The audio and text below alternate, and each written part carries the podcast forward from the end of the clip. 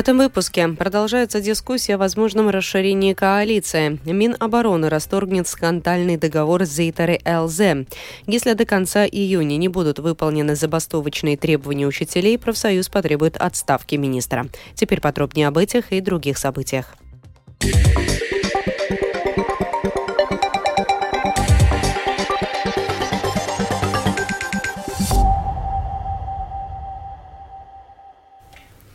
В вопросе расширения коалиции «Новое единство» пока говорит с партнерами на разных языках. Об этом латвийскому телевидению заявил премьер-министр Криш Янис Каринч. Он указал, что говорит о делах и программах, а партнеры по коалиции – о должностях и портфелях.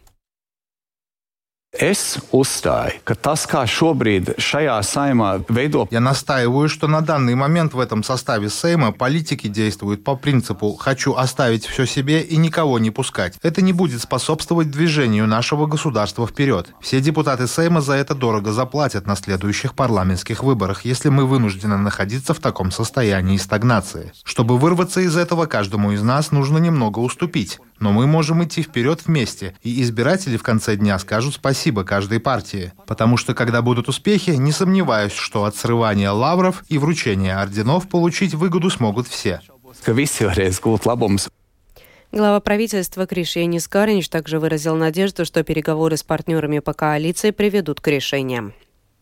Министерство обороны достигло соглашения с предприятием Зейтере ЛЗ о досрочном расторжении договора о поставках продовольствия для армии. Тему продолжит Скирман Табальчута. Договор будет расторгнут с 31 декабря этого года. Также достигнута договоренность о том, что предприятие не будет предъявлять претензий к Министерству обороны и государство не понесет никаких убытков.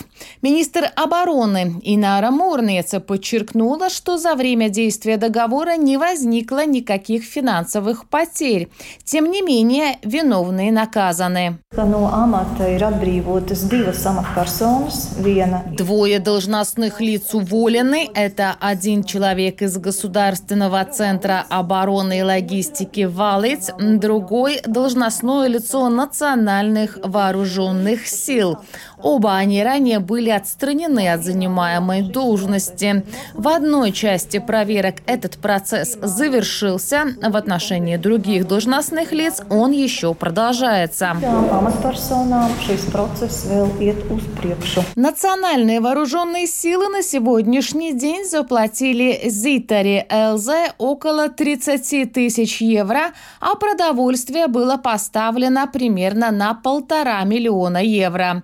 Месяц национальные вооруженные силы платят за поставки продовольствия от 12 до 14 тысяч евро. До конца года Министерство обороны надеется реализовать другую закупку. Скирман Табальчута, служба новостей Латвийского радио. Бюро по предотвращению борьбе с коррупцией проводит ведомственную проверку в связи с поездкой председателя Рижской думы Мартинша Стакиса в Тампер. КНАП оценивает соответствие действия мэра Риги нормам закона о предотвращении конфликта интересов деятельности должностных лиц в связи с тем, что он распорядился о своей командировке и оплате соответствующих расходов, сообщили в бюро.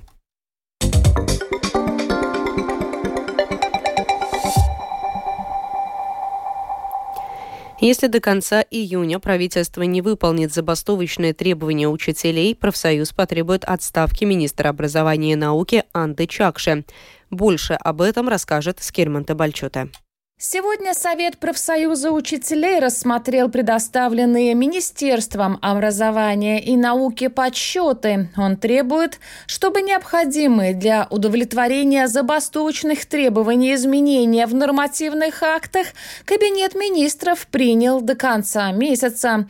В противном случае учителя потребуют отставки министра Анды Чакши. Об этом предупредила глава профсоюза Инга Ванага bija debata par termiņiem. Мы дебатировали о сроках. Министерство попросило 15 августа, но мы на это не согласились. Совет принял решение, что Кабинет министров необходимые поправки должен принять до 30 июня. Не подать на рассмотрение, а принять. Времени достаточно. Очень важно, что наконец-таки после шести наших действий Министерство признало необходимость поправок в нормативных актах. Министерство образования и науки уверено, что выделенного правительством финансирования хватит на выполнение забастовочных требований.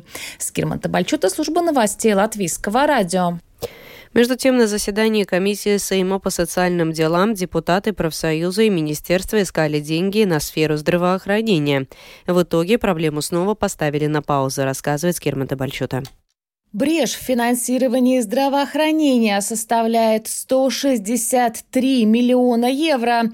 Таковы последние подсчеты Министерства здравоохранения, которые огласил заместитель госсекретаря по финансовым вопросам Борис Книгин. Я не буду стационару с pakalpojumu šīs atlikums, tad 163 миллионы будто... Если бы не было бы этого остатка в стационарных услугах, то эти 163 миллиона евро, то есть указанные здесь с минусами суммы, были бы еще выше. Так что мы уже отчасти выполнили домашнюю работу и нашли внутренние резервы, чтобы покрыть часть переработок. Поэтому на данный момент мы сами никаких больших средств найти не можем. Есть только примерно 2 миллиона евро, которые можно было бы направить на покрытие требований семейных врачей. Там тоже примерно 2,2 миллиона евро.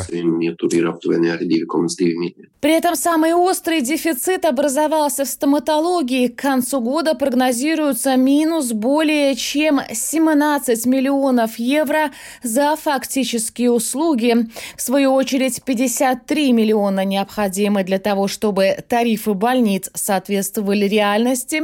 Почти 43 миллиона нужно на оплату визитов к специалистам, лечение в дневных стационарах и исследования.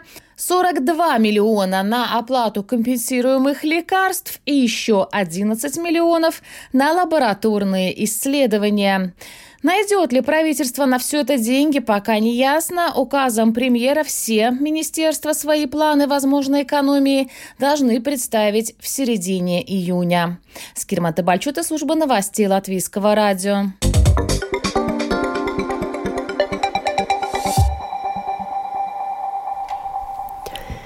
К другим новостям. Министерство иностранных дел готовит проект постановления о выделении Украины 200 тысяч евро для ликвидации последствий наводнений в Херсонской области в результате подрыва Каховской ГЭС, сообщил министр иностранных дел Эдгар Ренкевич в Твиттер. Из-за подрыва дамбы Каховской ГЭС вода затопила часть населенных пунктов Херсонской области. Из контролируемой Украиной части Херсонской области уже эвакуировано около 1300 человек. Между тем, Конфедерация организаций живущих в Латвии украинцев ВИЧи провела сегодня в Риге у здания посольства России акцию протеста, чтобы выразить осуждение действий России, взорвавшей плотину Каховской ГЭС в Украине. О том, как проходила акция, в программе подробности рассказала председатель правления Конфедерации организаций живущих в Латвии украинцев ВИЧи Оксана Сичко. Украина! Украина! Украина!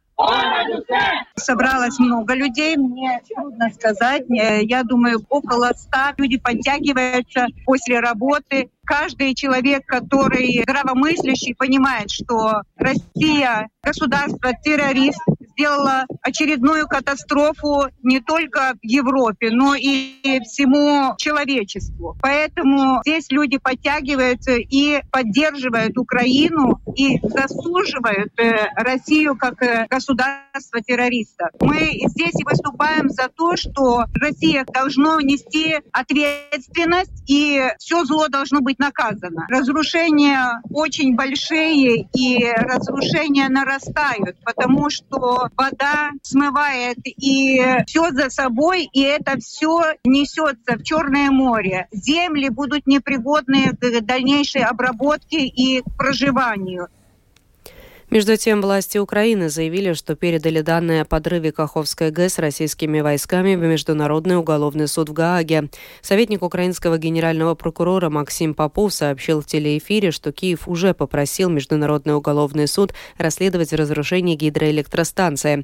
По словам советника генпрокурора, такая просьба связана с тем, что у властей Украины частично нет доступа к тем территориям, которые пострадали. Он добавил, что объективное расследование Международного уголовного суда по полезно в ситуации, когда, цитата, «есть много манипуляций относительно того, кто подорвал дамбу». Между тем, как сказал в, во время телефонного разговора с лидером Украины Владимиром Зеленским президент Турции Реджеп Таип Эрдоган, для расследования обрушения плотины Каховской ГЭС должна быть создана международная комиссия. Эрдоган в среду поговорил по телефону с Владимиром Зеленским и Владимиром Путиным. В разговоре с Путиным он также озвучил идею создания международной Международной комиссии. В свою очередь, строительство новой ГЭС на Каховском водохранилище может стоить около 1 миллиарда долларов США, сообщает Министерство экономики Украины. Речь идет не только об установке новых гидроагрегатов, но и о восстановлении целостности огромной плотины, пояснила министр экономики Юлия Свириденко. По ее словам, только на восстановление дамбы уйдет минимум 5 лет. При этом кумулятивный эффект гуманитарных и экологических последствий подрыва Каховского Каховской ГЭС будет только нарастать.